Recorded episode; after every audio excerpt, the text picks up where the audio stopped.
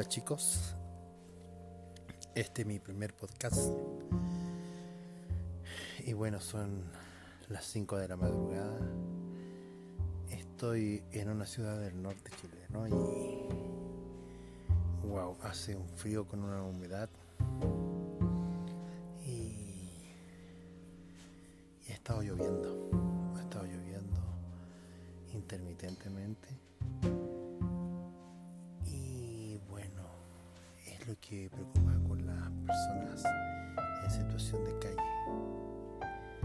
Eh, espero que las autoridades puedan hacer algo al respecto, porque hoy día uno puede estar bajo un techo, pero